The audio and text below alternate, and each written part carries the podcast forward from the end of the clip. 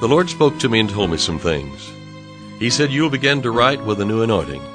And through the music and through the singing as you minister forth, my anointing will flow out from you. Those who believe that and receive that anointing will be healed in their body, financial need will be met, harmony will come to the home. The yoke of bondage will be broken because it's the anointing that breaks the yoke. I'm David Ingles, and this is the Hour of Anointing.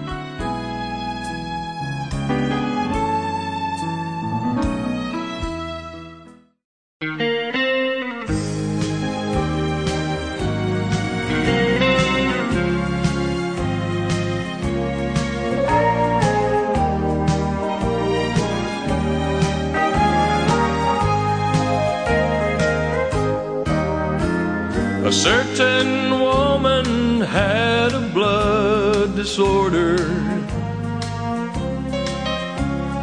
By and by, her money was all gone.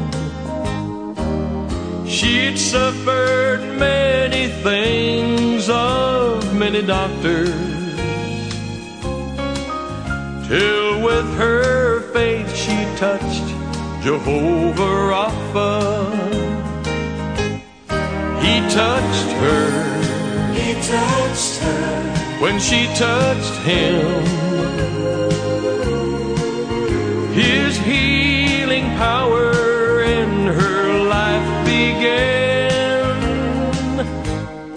He's the same He's the same as he was then.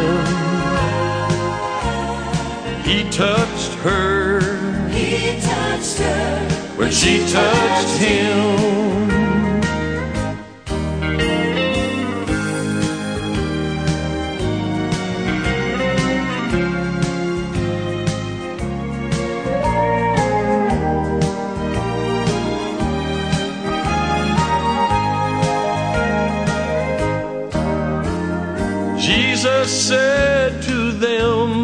Touched my clothes,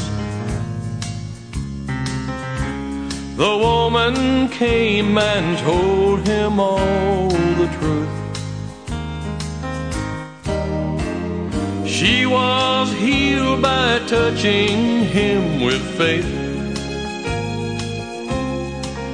And when she told him the truth, then wholeness came.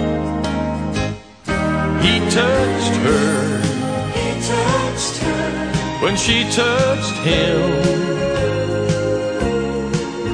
His healing power in her life began.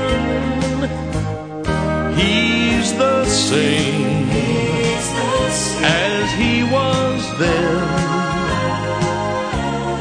He touched when she touched him. He touched her He touched her when she touched him. His healing power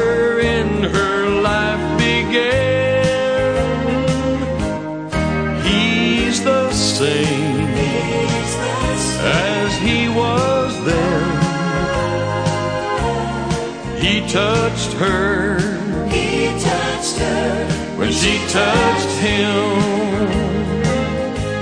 And he'll touch you He'll touch you when you touch him.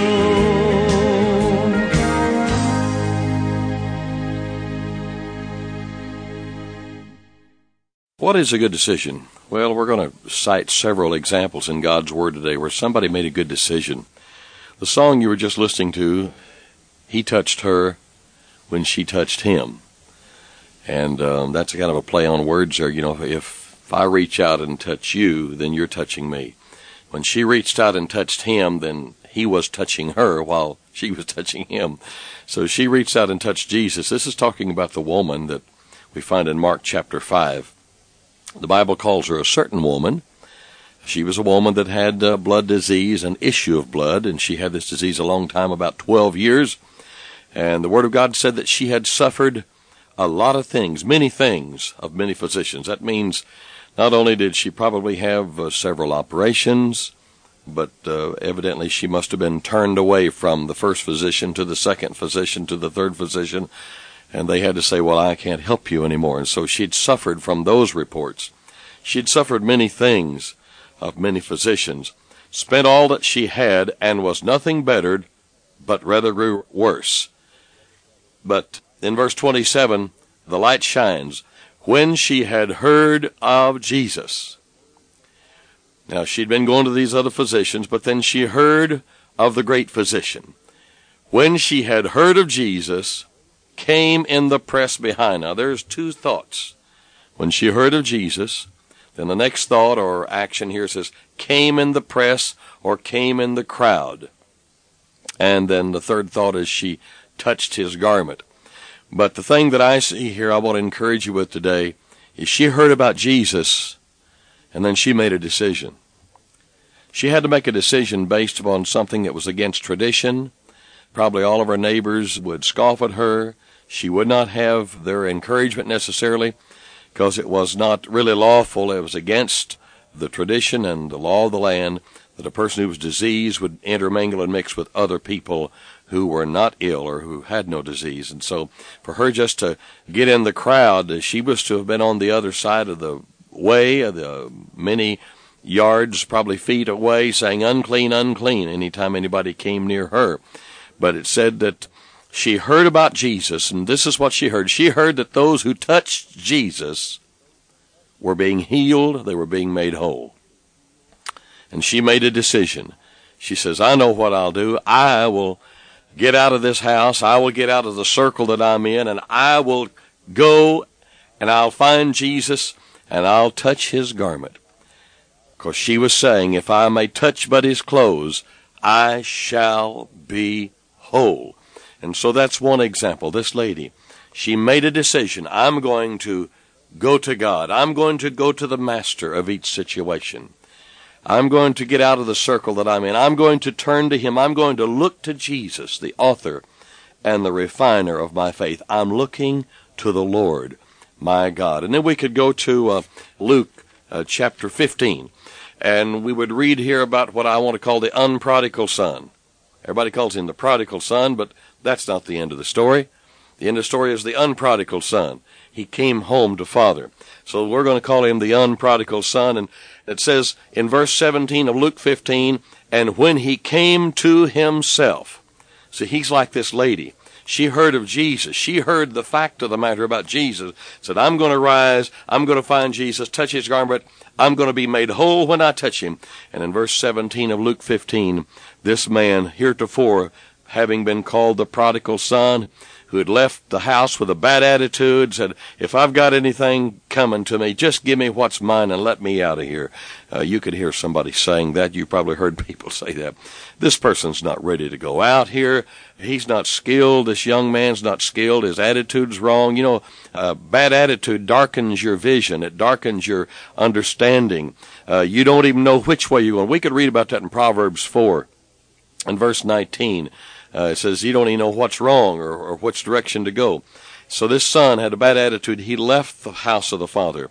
And so finally, probably didn't take him long to spend his money up. And so he had to get a job. Uh, he got a job feeding swine. And so the food even that he fed the swine, he was so hungry. That means he must have gotten such a small wage. Or he was such a bad manager that he didn't have food to eat. He was so hungry, he's getting ready to eat the husk like the swine are eating. But the Bible says, and when he came to himself, he saw a vision. He saw his father's farm. He saw the hired servants and the houses that they lived in. He could see that in the imagination of his mind. He said they've got bread enough to spare. He'd probably remembered walking by their house and smelling the aroma of the bread baking in the kitchens of the hired servants. He said, even they have more than what they need. And here I am, I'm hungry, I'm perishing. I know what I'll do. I will arise and go to my father. I will arise and go to my father. And so I'm just encouraging you today. Arise, get out of the circle where you are and go to the Father. He's got the answer for your life. I'm thinking now about the uh, four leprous men at the gate, and I won't have time to tell all of it to kind of lead up to it. There's a great famine in the land. These four leprous men, they're outside the gate. The people on the inside are starving. They're in there. Uh, evidently, they're eating uh, dove's dung and the heads of, uh, of donkeys, uh, mules, and whatever. So they are and just glad to get those things. So there's a great famine. And uh, one lady boiled her son, and the other lady hid her son and wouldn't live up to her bargain. And so that's a lot of things to talk about. But there were four leprous men at the entering of the gate, and they said one to another, Why sit we here till we die? If we say we'll enter into the city, then the famine's in there. Well, they don't have anything to eat in there. We'll die in there. If we sit here, we're going to die sitting here. And let us fall into the host of the Syrians. Let's just go toward the, the borders here. Let's go toward the Syrians. If they save us alive, well, great. If they don't, we're just going to die anyway. But they rose up and they got on their way. And when they got to the camp of the Assyrians, they were come to the uttermost part of the camp. The Bible says, Behold, there was no man there, for the Lord had made the host of the Syrians to hear the noise of chariots and a great noise of horses, even the noise of a great host. And they said one to another, Lo, the king of Israel hath hired against us the kings of the Hittites, the kings of the Egyptians, to come upon us. So they arose and fled. That is, the Syrians fled. And so the four leprous people said they came to the first tent and started eating and drinking and putting on fresh clothing putting on gold and finding silver. And so that's what happened when they made their decision to arise. Now, now the decision for us to make today is I will humble myself before God. I will lift my voice in praise to Him. I will give God glory with the lips. And with the words out of my heart, I will praise God with the love from my heart for Him. I will arise in praise and I will give God the glory. I will give Him honor, glory, and praise all the day long. Praise God. We're looking to the Lord today. We arise. We'll go to the Father. We'll touch Jesus. We will march forward. Why sit we here till we die? The Bible says the way of the wicked is darkness, and they know not at what they stumble. But the Son said, I will arise and go to the Father. We can arise and turn ourselves away from the path and the circle we've been circling around in and look to God. Lift up your eyes and look from the place where you now stand. The Lord says north, south, east, and west. Look north first because that's where the sides of the north, that's where the presence of the Lord is. Begin to praise Him, give Him glory, and you're going to find that God will lift you.